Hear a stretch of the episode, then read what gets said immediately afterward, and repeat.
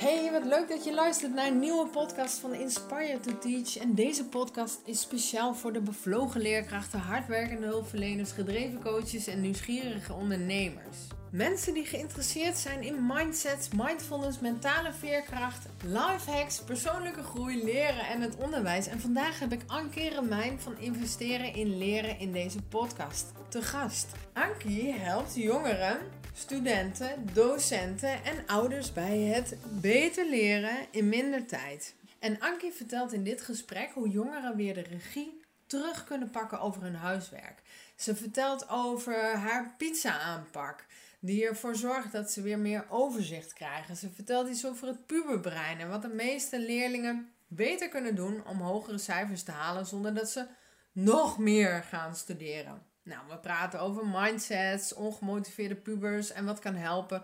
Ehm, ja, dat als je als student de stof wel goed kent, maar toch nog lagere cijfers haalt, hoe dat kan. En natuurlijk vertelt ze een oplossing. Daarnaast deelt ze hele gave boekentips en nog veel meer. En ik ja, ik ben jouw host Mariska Bos, leerkrachtcoach, therapeut, spreker en oprichter van de Mindfit School en Inspire to Teach. En in de show notes vind je allemaal linkjes naar onze social media kanalen en een heel gaaf gratis e-book waar Ankie aan het eind van deze podcast nog meer over vertelt. En abonneer je eventjes op mijn YouTube kanaal en druk op het belletje, want ik zou uh, binnenkort allemaal gratis Mindfit lessen met je delen op YouTube. Dus uh, dan krijg je een melding als je op dat belletje drukt. Maar ben je nou bang dat je het gaat vergeten en heb je zoiets van ja, daar ga ik zelf niet aan denken? Schrijf je dan in voor de gratis inspiratiemail op de site.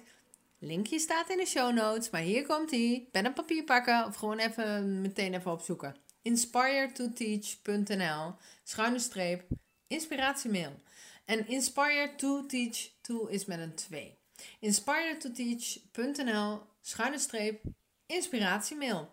En uh, nou ja, ik weet dat je tijd kostbaar is, dus ik ga je echt niet elke dag of elke week een mailtje sturen, maar elke maand ontvang je een mail met echte inspiratie. Dus geen slappe verhalen waar je helemaal niks aan hebt, maar echt kijktips en luistertips en boekentips en allemaal gave life hacks en weet ik veel wat allemaal. Dingen dus waar je echt wat aan hebt. Nou, genoeg gekletst. Zit er maar klaar voor. Daar komt hij. Ankie Remijn. Ankie, welke leerkracht vergeet jij nooit meer en waarom? Dat is mevrouw van Boven. Dat was mijn geschiedenisdocenten op de middelbare school. En die vond ik echt zo inspirerend lesgeven. Dat ik daarna docent geschiedenis wilde worden. Dus ik ben daarna leraaropleiding geschiedenis gaan doen. Daarna heb ik maatschappijgeschiedenis gedaan aan de Erasmus. Maar zij was echt mijn inspiratiebron. Zij kon zo goed en beeldend lesgeven. Ik vond haar echt geweldig. Ik noem haar ook in mijn boek trouwens als inspiratiebron. Ik weet nog dat ze verzuiling uitlegde. En dat ze dan vertelde dat zij in haar ouderlijk huis...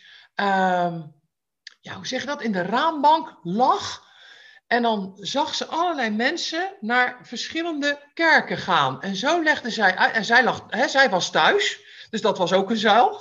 Die niet naar de kerk gingen. Maar ze zag dus een groep naar de katholieke kerk gaan. En naar de protestantse kerk. En dat vond ik echt heel mooi uitgelegd. En dat is een beeld.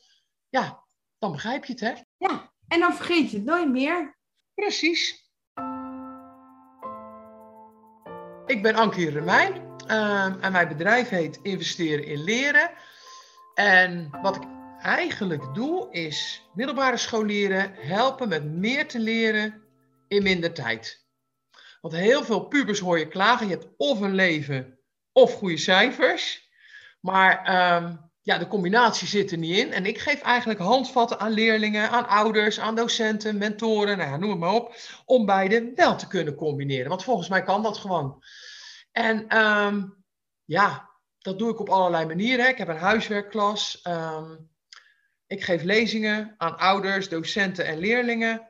Ik train mentoren op middelbare scholen en um, huiswerkinstituten. Even nadenken hoor, wat doe ik allemaal nog meer? Uh, ja, ik heb ook een videoserie samengesteld. De theorie die ten grondslag ligt aan al die activiteiten, die heb ik beschreven in mijn boek Meer leren in minder tijd. Meer leren in minder tijd. Dus dat kan gewoon. Dat kan, ja. Dat is het leuke verhaal, dat je dan je mobiel weg moet leggen. Dat zet ik natuurlijk niet in de, ja, dat zet ik niet op de kaft, maar daar komt het natuurlijk soms ook weer wel op neer. Hè? Maar er zijn nog heel veel trucjes en inzichten die jou daarbij kunnen helpen. En het werkt echt. Wat is dan de grootste denkfout die studenten of leerlingen maken als het gaat om studeren? Niet alleen dus van, oh ja, ik heb, je moet of helemaal voor die goede cijfers gaan uh, en je hebt geen leven. Of, hè, maar wat doen ze dan vooral in de mindset verkeerd? Ja, in de mindset inderdaad, dat is één onderdeel ervan. Ik vind inderdaad dat veel leerlingen nog wel in een soort fixed mindset zitten. Hè? Daar kun je leerlingen mee helpen. Ik denk dat het vooral het overzicht is wat leerlingen, waar leerlingen aan ontbreekt. En dat begrijp ik soms ook wel. Overzicht van het totale hoeveelheid werkzaamheden die je hebt en hoe je die dan aan gaat pakken op een reguliere schooldag. Dat je naar school gaat. Nou, tegenwoordig is een reguliere schooldag natuurlijk de ene dag naar school en de andere um, zit je thuis, volg je online lessen. En het overzicht behouden aan werkzaamheden en dat dan ook verdelen over je beschikbare tijd. Ik denk dat dat het grootste punt is waar leerlingen vastlopen. Ja, en ik kan me ook wel voorstellen dat ze met zo'n puberbrein, dat dat ook helemaal niet lukt om dat zelf goed in te plannen en, en dat overzicht te bewaren. Of, of lukt dat wel? Nee, dat is ook wel zo, want ehm, ja, een van de kenmerken van het puberbrein is natuurlijk dat je executieve functies zijn in ontwikkeling. Dus daar kun je wel een steuntje in de rug bij gebruiken. Het is natuurlijk heel individualistisch. Hè? Ik ken leerlingen uit de tweede klas, die hebben het keurig op orde. Ik ken leerlingen uit de zesde klas. Als ik daar nu wegval als uh, extern geheugen, zal ik maar zeggen, dan halen ze het niet dit jaar. Kijk, scholen zouden natuurlijk heel graag willen van oké, okay, uh, cursusje leren leren, dat geven we in de brugklas, vink, daar zijn we van af. Maar zo werkt het niet. Het is individueel en je moet leerlingen echt begeleiden, denk ik, van de brugklas tot en met de zesde. En ja, ze begeleiden naar die regie. Wat bedoel je daarmee met de, eh, de regie? Kijk, de onderwijsveranderingen van de afgelopen 30 jaar, die hebben eigenlijk in teken gestaan dat de leerling regisseur moest worden van zijn eigen leerproces. En als je nou kijkt wat de wetenschap zegt over hoe het brein leert en wat is nou een slim brein en, en hoe werkt het tienerbrein. Als je daarnaar kijkt, dan is het niet slim om die regie bij de leerling te leggen. Dus mijn conclusie is dan ook altijd van je moet, volwassenen moeten de regie terugpakken en leerlingen begeleiden naar regie. En dan kan je meer leren in minder tijd. Precies. Want je krijgt soms ook wel een beetje het gevoel dat, dat er inderdaad van alles wordt verwacht van deze leerlingen. En dat ze het maar moeten kunnen. En dat ze eigenlijk in de, ze rommelen maar wat aan. En daarbij leren ze dus ook dingen over zichzelf en trekken conclusies van, ja, zie je wel, ik kan het dus niet. Of uh, de stof is te moeilijk voor mij. Of uh, en wat ik heel veel zie bij leerlingen is dat ze eigenlijk verkeerd inschatten hoeveel tijd ze nodig hebben om iets te leren. Soms overschatten ze zichzelf of, of ze onderschatten zichzelf uh, sowieso. Ja, nou dat, dat, is wel goed dat je dat zegt, want uh, daar heb ik dan mijn pizza-aanpak voor uh, bedacht. Ja, en die pizza-aanpak die bestaat uit een kartonnen bodem, dat is zeg maar je papieren agenda. Mm -hmm. Daar zweer ik echt bij. Gebruik een papieren agenda alleen al als belangrijkste argument, ik zal die andere honderd argumenten even achterwege laten, maar dat het je even loskoppelt van je smartphone. Waar al je social media zitten, snap je? Dus dat koppelt even los. Dat is de belangrijkste uh, argument. Dus een kartonnen bodem en die beleg je dan met salami, tactiek en de Pomodoro techniek. En de salami tactiek, als je een salami in één keer helemaal opeet, dat is niet lekker, hè? dan word je misselijk. Dus dan op de helft hou je op en dat doe je eigenlijk ook met je huiswerk. Dus je huiswerk moet je, net als een salami, in plakjes verdelen en de plakjes over zoveel mogelijk momenten. Nou, dat is hoe je de stof verdeelt. Dus dan krijg je dus ook meer, waar ik dan het begin over had, van wat is nou het moeilijkste? Dat is eigenlijk dat overzicht, wat heel veel pubers niet hebben. Nou, dat krijg je dus met behulp van die pizza uh, aanpak, krijg je dat weer veel beter uh, onder controle. Dan moet je je planning natuurlijk ook nog een keer uit gaan voeren. Ja. En daar adviseer ik dan weer de Pomodoro-techniek voor. En met die Pomodoro-techniek ontwikkel je ook echt time management. Precies wat jij zegt. Het is heel moeilijk om in te schatten hoeveel kan ik nou eigenlijk in een half uur? En wat kan ik bereiken op een middag? Maar als je die Pomodoro-techniek hanteert, dan krijg je daar veel meer grip op. Nou, wat houdt het nou in? Het zijn blokjes van 25 minuten waarin je leert. Dus na 25 minuten gaat gewoon een wekkertje en dan neem je even 5 minuten pauze. Moet wel heel erg uitkijken dat het niet andersom wordt, hè? dat je 25 minuten pauze hebt en 5 minuten je boek leert. Maar dat helpt leerlingen met grip te krijgen op hun time management. Ik werk daarmee in mijn huiswerkklas. En leerlingen hebben daar echt baat bij. Bijvoorbeeld afgelopen vrijdag gaf ik les aan 200 uh, HAVO 5 leerlingen. En daar introduceerde ik ook deze methode. En daar waren ze allemaal, stonden zij daar zo open voor. Ik zeg dan ook tegen leerlingen, ja weet je, het voorkomt in ieder geval dat je langer dan 25 minuten slaapt. Ja, want dan gaat er een wekker dat je denkt, oh, 25 minuten geslapen. Wacht even, ga ik die volgende 25 minuten toch wat effectiever aanpakken. Wat kunnen ze dan het beste doen in de pauze? Want ik kan me voorstellen dat dan, als je dan gaat gamen op, op social media, ja, die vijf minuten, dat is zo voorbij. En dan, ja, social media of gamen of dat soort dingen, dat is veel leuker. Ja, dat klopt. Eigenlijk moet je natuurlijk niet online gaan of gamen, want dat kan je natuurlijk ook offline doen. Um, maar dat, dat kan je natuurlijk beter niet doen, die vijf minuten. Ik moet eerlijk zeggen, bij mij op de huiswerkklas schiet iedereen naar zijn mobiel. Maar ja, goed, daar ben ik uh, de strenge juf.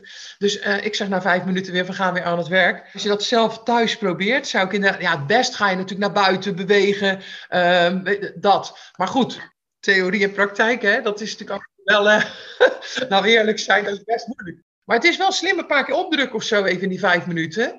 Even heen en weer de trap op en uh, afrennen. Dat werkt. Nou ja, op zich is het natuurlijk ook nu. Heb ik wel een beetje gehoord dat er wat puberjongens zijn die een beetje zo'n blokjesbouw wel interessant vinden. Wat ik natuurlijk ook wel weer een gevaarlijke trend vind. Hè? Maar goed, hè, ga inderdaad opdrukken en buikspieroefeningen doen. Absoluut. Dat, dat, want dat is echt optimaal. En dan ben je blij dat die vijf minuten voorbij Tenminste, ik ben dan blij als die vijf minuten voorbij zijn. Ik weet niet hoe dat bij, uh, bij die brede gasten ligt, maar... ja, leuk. Dus de, de, de, hoe noemde je dan nou de pizza punten? Pizza aanpak. Kartonnen bodem. Kartonnen bodem is je agenda. Met de salami verdeel je de stof. En met de pomodoro uh, voer je hem uit. Ja, mooi, mooi. Leuk. Al heel erg praktisch, hè? Er zijn nog twee uh, van die andere termen kwamen er langs. Uh, iets van fixed mindset en executieve functies. Dan ben ik wel benieuwd wat nou eigenlijk um, zo'n fixed mindset. Hoe, heb jij een idee hoe, hoe wat gebeurt er dan? Waarom belemmert dat het leren? Um, het belemmert het leren omdat als je tegen je grenzen aanloopt met een fixed mindset, dan zie jij een grens niet als een uitdaging, maar als een daadwerkelijke uh, grens. um, en het resultaat van een fixed mindset is dat je eigenlijk onder je um, kunnen blijft presteren. En je ziet natuurlijk ook heel vaak bij hoogbegaafdheid. Hè? Het kenmerk daarvan is onderpresteren. En als je dan doorzoekt, dan ligt dat aan een fixed mindset. Ontkom je ook niet aan, denk ik, als ouder hoor. Dat je met een uh, hoogbegaafd kind, dat een hoogbegaafd kind heel snel een fixed mindset. Want iedereen valt het op. Oh, wat is die slim. Oh, wat doet hij dat al snel. Dus dat, als je dat de hele tijd te horen krijgt, dan uh, onbewust draag jij dan dus bij aan die fixed mindset. Maar goed, het resultaat is dus dat je onderpresteert. En waar worden mensen nou gelukkig van? Dat is als ze eruit halen wat erin zit. Hmm. En dat doe je dus niet met een fixed mindset. Een growth mindset daarentegen, dat betekent dat je steeds een stapje verder komt. En dat er altijd groei blijft. En ik vind altijd uh, ja, de beste manier om het uit te drukken hè, van uh, ik kan het niet, dat, hè, dat bestaat niet, ik kan het nog niet. En op welke manier ga ik het dan aanpakken dat ik het zo meteen toch kan. En dat, nou ja, Carol Dweck heeft daar natuurlijk haar leven lang uh, onderzoek naar gedaan. En ik vind echt haar resultaten werkelijk verbluffend. Als je ziet wat het, uh, waarin het resulteert bij kinderen. Alleen al de manier waarop je kinderen complimenteert. Of je nou docent, ouder of wat voor begeleider dan ook bent. Maar als jij iedere keer de inzet benoemt in plaats van het IQ, dan heeft dat al heel vergaande gevolgen voor kinderen. Hoe makkelijk is dat? Dan moet je jezelf alleen even toe uh, ja, in trainen, denk ik, om dat te benoemen. En dan ja, uh, resulteert dat gewoon in een, growth mindset. Nou, daar is een kind natuurlijk een leven lang blij mee. Want het geldt niet alleen voor kinderen, het geldt ook voor mij. Ja, nou, ik heb ook wel een fixed mindset als het gaat om fysieke dingen. Hè? Van ja, ik ben gewoon, uh, zie je mijn lichaamsbouw, ik ben nou eenmaal zo, ik ben gewoon niet handig. Uh, dan zit ik op, uh, ga ik op skiles en dan ja, maar ik ben die ene suffert die zelfs over een grasprietje kan struikelen. Dus ja, als je jezelf dat wijs maakt, dan, dan belemmer je jezelf. Dan ga je ook heel verstijfd op die skis staan, hè? Ja. Maar als je dus terugkijkt naar van, hé, hey, maar wacht eens even, de vorige les was ik heel wiebelig. En nu sta ik al iets steviger. Ik kan het nog voor geen meter. Maar ik zie wel die groei. Want je zei net ook van, nou ja, je ziet heel veel bij hoogbegaafdheid. Ik denk dat het op alle niveaus, juist ook als je niet zo begaafd bent, dan wordt ook wel eens gezegd, jij bent gewoon niet zo slim. Jij hebt gewoon geen wiskundeknobbel. Precies. Nou ja, wiskunde is natuurlijk altijd het voorbeeld van het mythische vak. Je kan het of je kan het niet. Uh, terwijl het, ja, het goede nieuws is, iedereen kan een voldoende halen voor wiskunde. Het slechte nieuws is, uh, de een heeft met drie sommen in de klas genoeg en de ander moet er nog uh, 100 thuis maken. Dat is het slechte nieuws. Maar iedereen kan wiskunde. Wacht even trouwens, iedereen kan wiskunde, mits je wel in de bovenbouw goed luistert naar het advies van je wiskundedocent of je wiskunde A of B moet kiezen. Daar moet ik er wel even aan toevoegen. Want dan, ja, dan, dan, dan gaat de vliegen niet op. Maar in de onderbouw kun je een voldoende halen voor wiskunde. Maar uh, je zei net uh, dat moeilijke woord executieve functies. Wat bedoel je daar aan mee? Ik vergelijk het altijd maar een beetje met een gereedschapskistje. Wat je bij je hebt, waarin al je gereedschap zit, waar je de dag en je leven mee organiseert. Dus je zorgt ervoor dat je gymtas in orde is. Je zorgt ervoor dat je je juiste boeken bij je hebt. Dat je Chromebook opgeladen is. Dat je kan plannen. Dat je kan uitvoeren. Uh, prioriteren de consequenties van je gedrag op de korte termijn, de consequenties daarvan op de langere termijn overzien. Nou, dat, dat zijn volgens mij je executieve functies. Oh, dat heb je heel mooi uitgelegd. Echt een gereedschapskistje wat je meeneemt aan vaardigheden die je helpen om te leven en, alles eh, te organiseren. Maar die zijn dus in ontwikkeling. Ja, die kun je elk moment kun je die verder uh, ontwikkelen. Hè? Ook als je wat ouder en wijzer bent.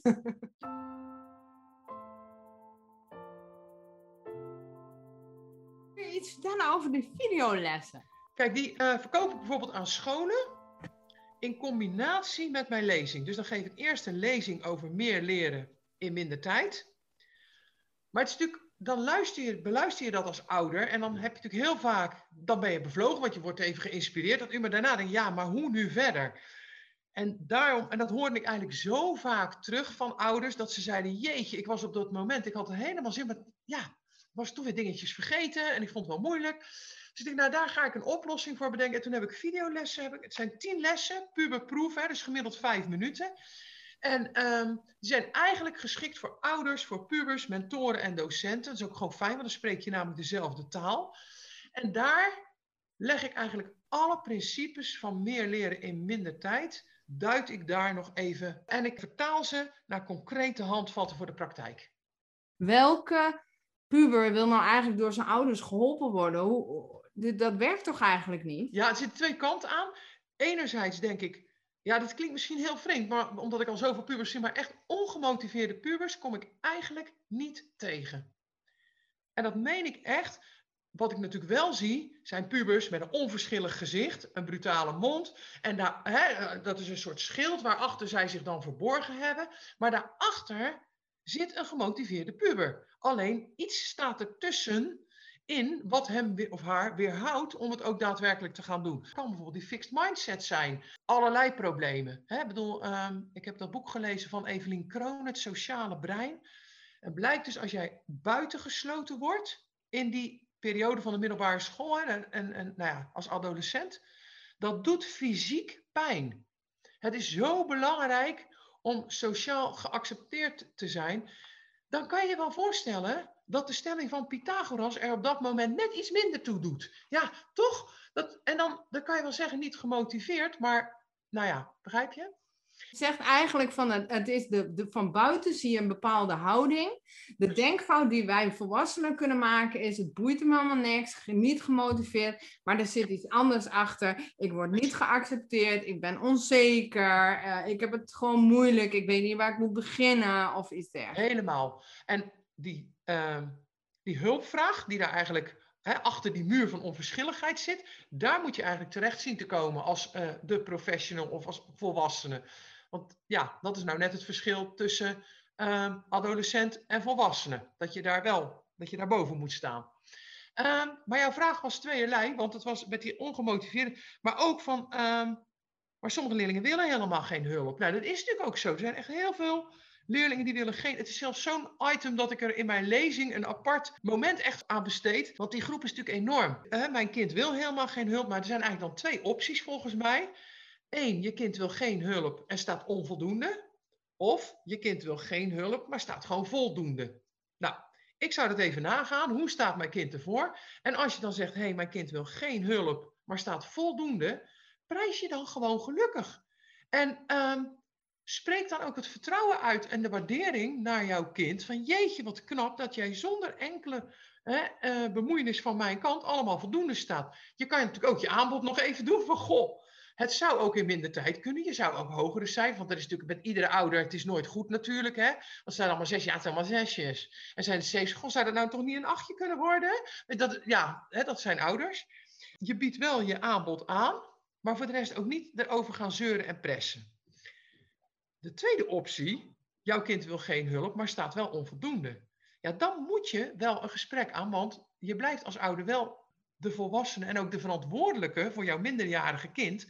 En ik zou in dat geval zou ik echt adviseren, ga zo snel mogelijk, of dat nou fysiek of online is, uh, maak een afspraak met een mentor en desnoods ook met de afdelingsleider, dat je gaat zeggen, hoe gaat onze onderwijscarrière er uh, voor de rest uitzien? Want oké, geen hulp, dat betekent onvoldoende, dan blijf je zitten, maar heeft dat dan zin als jij niet gaat uh, studeren?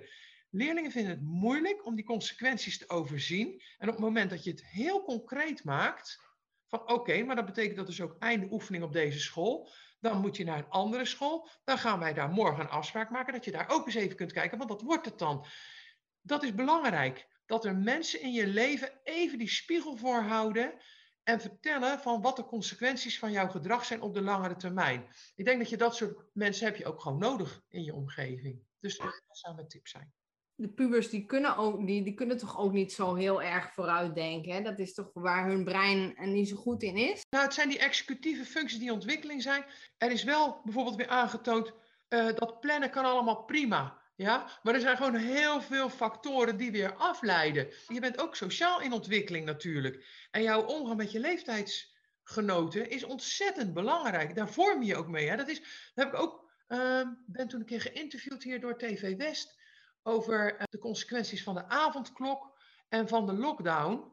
En de, toen heb je dat ook gezegd van ja, um, het is wel een beetje de speeltuin, hè, de puberteit. Om wat kan je nou wel maken met vrienden, wat kan je niet, hoe maak je vrienden, hoe behoud je ze. En je maakt ook blunders, ja wie niet hè, in de puberteit. En misschien ook nog daarna, maar dat doet er even niet toe.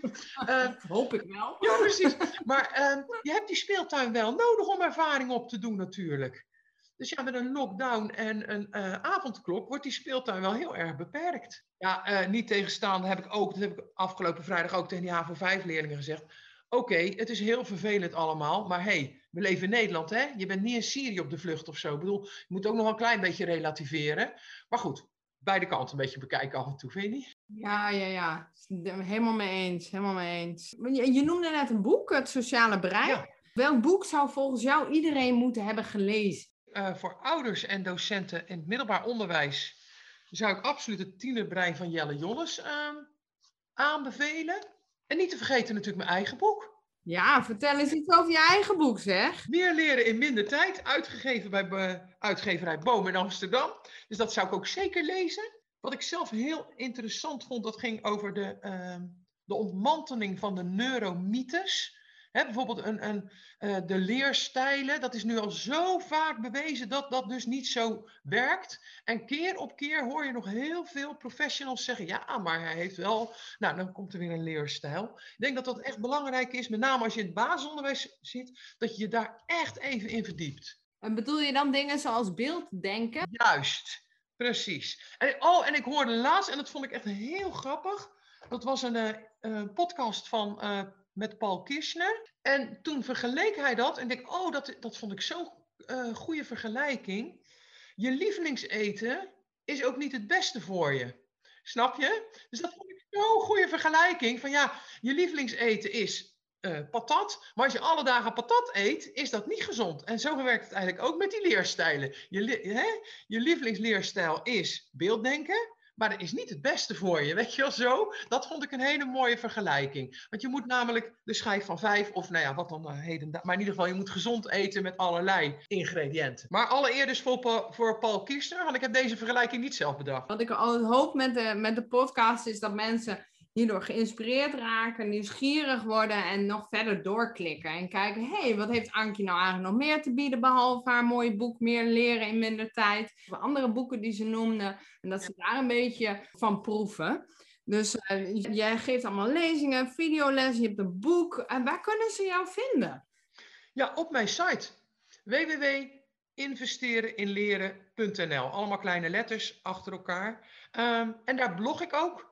Iedere week, iedere dinsdagochtend om 8 uur komt er een blog uh, uit. Even kijken waar nou die van vandaag over ging. Ja, dat is van uh, hard leren, alles kennen en toch een onvoldoende. Wat doe je dan? En daar heb ik dus een blog over geschreven van ga dan samen met je kind het cijfer analyseren. Daar geef ik dan natuurlijk ook handvatten voor. Hè? Het is niet alleen. Want je merkt, en dat snap ik ook, eigenlijk in je onvermogen als ouder zeg je dan, ja, dan moet je misschien toch nog wat meer leren. Terwijl dat is dan in dat geval denk ik niet de oplossing. Door je cijfer te analyseren, dus dan ga vertel ik eerst hoe werkt nou precies het leren. Dat kan je in vier delen onderbrengen en die laat je dan los op het leerproces voor die toets. En dan ga je kijken bij welk stapje van het leren ging het nou goed en waar ging het wat minder. En dan kan je daar de volgende keer aandacht aan besteden. Ik heb bijvoorbeeld ook een blog geschreven, dus ook waar heel veel leerlingen tegenaan lopen. Ik krijg iedere keer maar de helft van het aantal punten in plaats van alle punten voor een vraag. Terwijl ik heb het gewoon goed geleerd. Ja, ik geef het goede antwoord. Maar ja, die docent zegt, ja, leg het dan een beetje uit. Uit onderzoek blijkt gewoon dat leerlingen die een markeerstift meenemen naar hun toets, die scoren beter. Want dan moet je dus uh, de instructiewoorden markeren. Bijvoorbeeld gebruik de bron en leg uit dat het hier over imperialisme gaat. Ik noem maar even wat. Hè. Je bent als leerling, maar ook studenten hebben hier ook baat bij. Je bent heel erg geneigd om te zeggen, oh, modern imperialisme, dat ken ik. Hop, en dan ga je alles vertellen wat je weet. Maar je vergeet de vraag, namelijk gebruik de bron en leg dan uit dat het in de bron sprake is van modern imperialisme. Ga je totaal voorbij aan de vraag, je hebt inderdaad geleerd en wat je op hebt geschreven heeft absoluut te maken met modern imperialisme. Het is alleen geen antwoord op de vraag.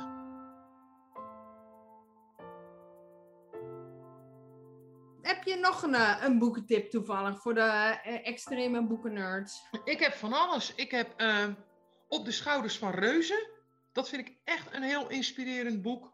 Mythes in het onderwijs. Ook een inspirerend boek. Zo, boek, geen broek. um, en ik vond dus zelf, wat ik net zei, het puberende brein, uh, het sociale brein van het puber. Dat, dat vond ik zelf wel echt een eye-opener. Dat dat ook zo ongelooflijk uh, belangrijk is. Waar, uh, waar gaat Op Schouders van Reuzen over? Zij nemen daar allerlei wetenschappelijke inzichten die ze dan vertalen naar de praktijk. Snap je? Daar gaat het over. En die reuzen, dat zijn natuurlijk al die wetenschappers die die onderzoeken gedaan hebben.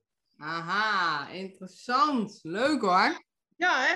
Ja, heb je nog iets van een weggever, een cadeautje, iets, een gratis e-book of van iets dergelijks? Ja, als je op mijn site naar beneden scrolt, dan vind je daar een gratis e-book met vijf dagen huiswerk voor ouders. En dan is bijvoorbeeld de eerste dag, ga je samen met je kind een moodboard maken. Nou, het, is natuurlijk, het is eigenlijk voor ouders geschreven, maar ik merk ook dat heel veel mentoren bij organisaties als School School bijvoorbeeld, die hebben dit boek ook gedownload en die doen dat samen met hun mentorkind. Want motivatie, dat is altijd best moeilijk begrip natuurlijk. En het, het best vind ik eigenlijk altijd zo'n plaatje, ik weet niet of je dat kent, met een man die heeft een hengel op zijn rug gebonden. Voor zijn hoofd hangt een wortel aan die hengel en hij loopt dus de hele tijd achter die wortel aan, snap je? En wat ik altijd aan leerlingen zeg, kijk, voor mij moet er ook iets anders hangen dan een wortel, want ik loop ook niet heel hard hè, als daar een wortel hangt. Maar wat is nou jouw wortel? En dan, uh, waar doe jij het voor op de korte termijn? En dat kan heel eenvoudig zijn. Hè? Is het huiswerk goed gegaan? Dan eten we vrijdag pizza, omdat dat het lievelingseten is van je kind. Of we halen zaterdagochtend iets lekkers bij de koffie. Snap je? Zoiets kleins. Maar ook, waar doe je het nou eigenlijk voor op de langere termijn? Wat wil jij nou eigenlijk bereiken met die middelbare school? Dat is best interessant om daar eens een gesprek over aan te gaan. En dan adviseer ik om zowel bij het korte termijn doel als het lange termijn doel een plaatje op te zoeken op internet, kopiëren, plakken en uitprinten. En dat hang je dan boven je bureau.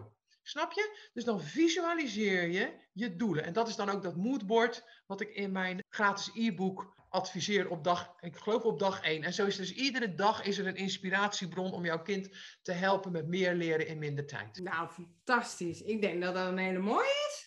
Hey Ankie, ben ik jou nog iets vergeten te vragen? Nou, nee, ik denk niet. Je kunt me dus vinden op www.investereninleren.nl. Uh, mocht je interesse hebben in die videolessen, moet je dat zeker even bekijken, want daar wordt gewoon heel duidelijk uitgelegd wat je krijgt. Mocht je als docent interesse hebben, ik verkoop het dus ook in een licentievorm aan scholen, in combinatie dan met een lezing voor ouders, want dan sluit dat naadloos op elkaar aan. Ik geloof dat ik alles wel verteld heb. En mijn boek heet Meer leren in minder tijd en kun je bij uitgeverij Boom in Amsterdam verkrijgen. Nou, superleuk. Ik hoop dat de luisteraars denken, nou, ik wil eens even weten wie die Ankie is. In de show notes uh, staan de linkjes naar de boeken, naar jouw website, naar alle dingen die je hebt gezegd. Dus uh, voor de mensen die het nog niet hebben gecheckt, check even de show notes. En dan vind je alles wat Ankie net heeft geadviseerd.